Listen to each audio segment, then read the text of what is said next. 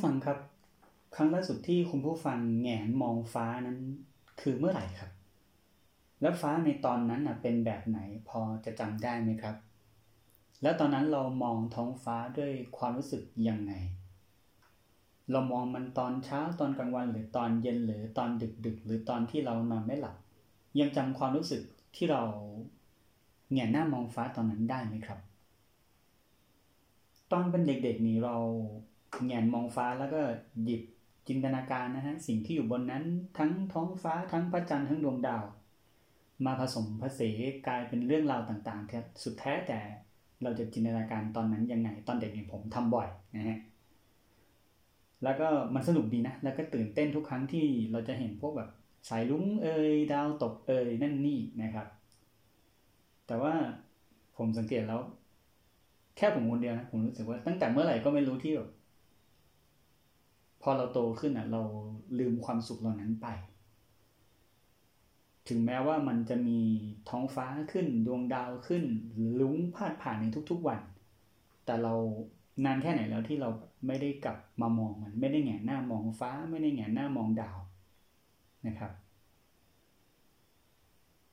เพราะฉะนั้นวันนี้เลยมาชวนพูดถึงหนังสือเล่มหนึ่งครับ หนังสือเล่มนี้ชื่อเรื่องว่าฟ้าของเราไม่เคยเหมือนกันสักวัน เขียนโดยบ้านข้างๆนะครับ บ้านข้างๆคือนามปากกาของศิลปินอินดี้ท่านหนึ่งนะครับเขาใช้นามปากกาของศิลปินของเขาว่า T047 นะครับในนั้นก็เป็นศิลปินอินดี้ที่มีเพลงดังๆ มากมายนะครับ สามารถติดตามงานเพลงของเขานะครับ ได้ที่นะ YouTube Channel ต่างๆ รวมถึงสตรีมมิ่งเพลงต่างๆนะครับก็บ้านข้างๆนี่เป็นเจ้าของร้านกาแฟด้วยนะ เป็นช่างภาพ เป็นนักดนตรี เป็นศิลปินนะครับ เป็นนักแต่งเพลง วันนี้เรามาพูดถึงหนังสือเล่มล่าสุดของเขานะครับ คือฟ้าของเราไม่เคยเหมือนกันสักวันนะครับ ก็เขาเขียนบอกว่า หนังสือเล่มนี้รวมถึงภาพที่เขาถ่ายเนี่ย จะเป็นภาพบ้านหลังหนึ่งเป็นบ้านข้างๆเขาจะชอบถ่ายท้องฟ้าและติดกับบ้านข้างๆแพทเทิร์นเนี้ยตลอด 6 ปีที่ผ่านมาเขาบอกว่านี้นะครับ เป็น 6 ปีที่ เขาถ่ายทั้งตอนเช้าตอนดึกตอนกลางวันตอนเย็นนะครับทำให้ได้เป็นภาพบ้านหลังหนึ่งที่บรรยากาศท้องฟ้าไม่ซ้ำกันเลย เป็นที่มาของหนังสือเล่มนี้ครับ ฟ้าของเราไม่เคยเหมือนกันสักวัน ท้องฟ้าโยงถึงอะไรได้บ้างนะครับ ท้องฟ้ามีโยงโยงได้กับชีวิตของเราได้ในหลากหลายประเด็นนะครับ แม้ว่าจะเป็นท้องฟ้ากับเวลา ท้องฟ้ากับความสัมพันธ์ ท้องฟ้าน้องท้องฟ้ากับความรู้สึก ท้องฟ้ากับความรัก การจากลาการเปลี่ยนแปลงความฝันความจริงต่างๆนะครับ เพราะว่าอะไรเพราะว่าลักษณะจุดร่วมเหมือนกันกับที่ผมกล่าวมาเนี่ยท้องฟ้าไม่เหมือนกันสักวัน ความรู้สึกเวลา มันก็เดินไปเรื่อยของมัน มันไม่ได้รอเรา มันไม่ได้ อยู่เพื่อใคร ทุกอย่างมันก็เป็นไปตามการเวลาเป็นตามธรรมชาติของมันนะครับ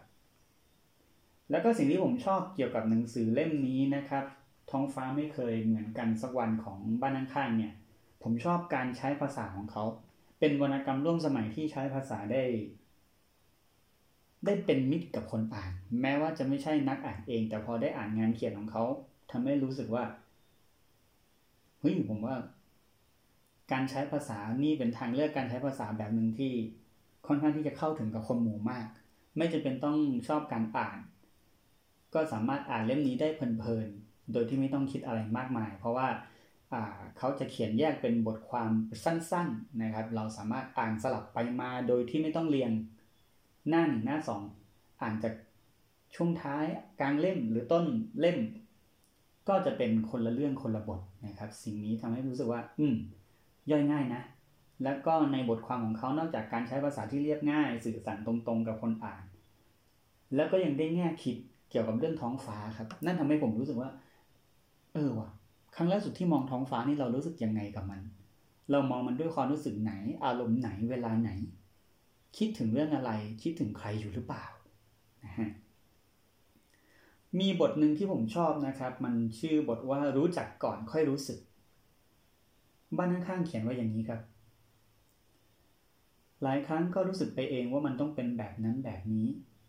เพราะคนเรามีความทรงจำและมุมมองต่อสิ่งใด ๆ ที่แตกต่างกัน เห็นอาหารที่หน้าตาไม่คุ้นชิน ก็จะรู้สึกไปก่อนว่ามันไม่อร่อย แต่ไม่เคยลองชิมนะ เห็นสถานที่ที่ไม่คุ้นเคย ก็จะรู้สึกว่ามันไม่น่าอยู่ การจะรู้สึกอะไรต่อคนคนหนึ่งเพียงเพราะคำบอกเล่าจากคนอื่น ก็ดูจะเป็นอะไรที่โหดร้ายมากเลยนะ แม้แต่การรู้สึกชอบใครโดยที่ไม่เคยคุยกัน เราจะแน่ใจได้ไงว่าเขาจะเป็นแบบที่เราคิด ในทางกลับกันบางคนบอกชอบเราโดยที่ยังไม่เคยเจอกันสักครั้ง เราอาจไม่ใช่คนแบบที่เธอจะชอบก็ได้ เขาอาจไม่ใช่คนแบบที่เธอจะชอบก็ได้ มาทำความรู้จักกันก่อนดีกว่า ผมชอบบทนี้มากๆ เพราะว่ามันเป็นเรื่องจริงที่เรามองไปก่อน เราเห็นอะไรอยู่ต่อหน้า ไม่คุ้นชินไม่คุ้นเคย แล้วเราก็ตัดสินมันไปก่อนแล้วว่าเฮ้ยมันไม่เหมาะกับเรา มันอาจจะดูไม่อร่อยนะ มันอาจจะ ดูยากนะ มันอาจจะดูห่างไกลจากตัวเราทั้งที่เราไม่เคยลองไปทำความรู้จักมันจริง ๆ บทนี้แบบบทความนี้สอนสอนผมอย่างหนึ่งว่าเฮ้ยเจออะไรตรงหน้า อย่าเพิ่งตัดสินให้ลองก่อน อย่างน้อยก็ลองคุยลองสัมผัส ถ้าไม่ชอบก็ไม่เป็นไรนะครับ ถือว่าเป็นการเปิดประสบการณ์ใหม่ ๆ ของเราไปเรื่อยๆนะครับอืมอีกบทหนึ่งที่ผมชอบนะ มันเป็นบทที่ว่าด้วย อย่ารักใครพูดถึงความรักครับ อย่ารักใครเพียงด้านที่แสงสว่างตกกระทบ ความรักนั้นเกิดขึ้นง่าย เจอใครเมื่อกี่ครั้งก็ชอบแล้วเป็นเรื่องธรรมดา เพราะทุกคนที่เราจะพบเจอในโซเชียลก็ดีในชีวิตจริงก็ดี เราต่างถูกสัญชาตญาณควบคุมให้แสดงออกแต่ในด้านที่คิดว่าเมื่อผู้คนพบเห็นแล้วจะสร้างความพึงพอใจได้ ลองนึกถึงข้อดีข้อเสียของตัวเองดู แทบจะมีข้อเสียไม่กี่ข้อใช่ไหมที่มีคนรอบข้างเรารู้ ไม่ได้จะแนะนำให้แสดงข้อเสียของตัวเองออกไปนะ แต่อย่างน้อยอยากให้ใช้เวลาพินิจใช้วิจารณญาณก่อนจะเกิดความรู้สึกใด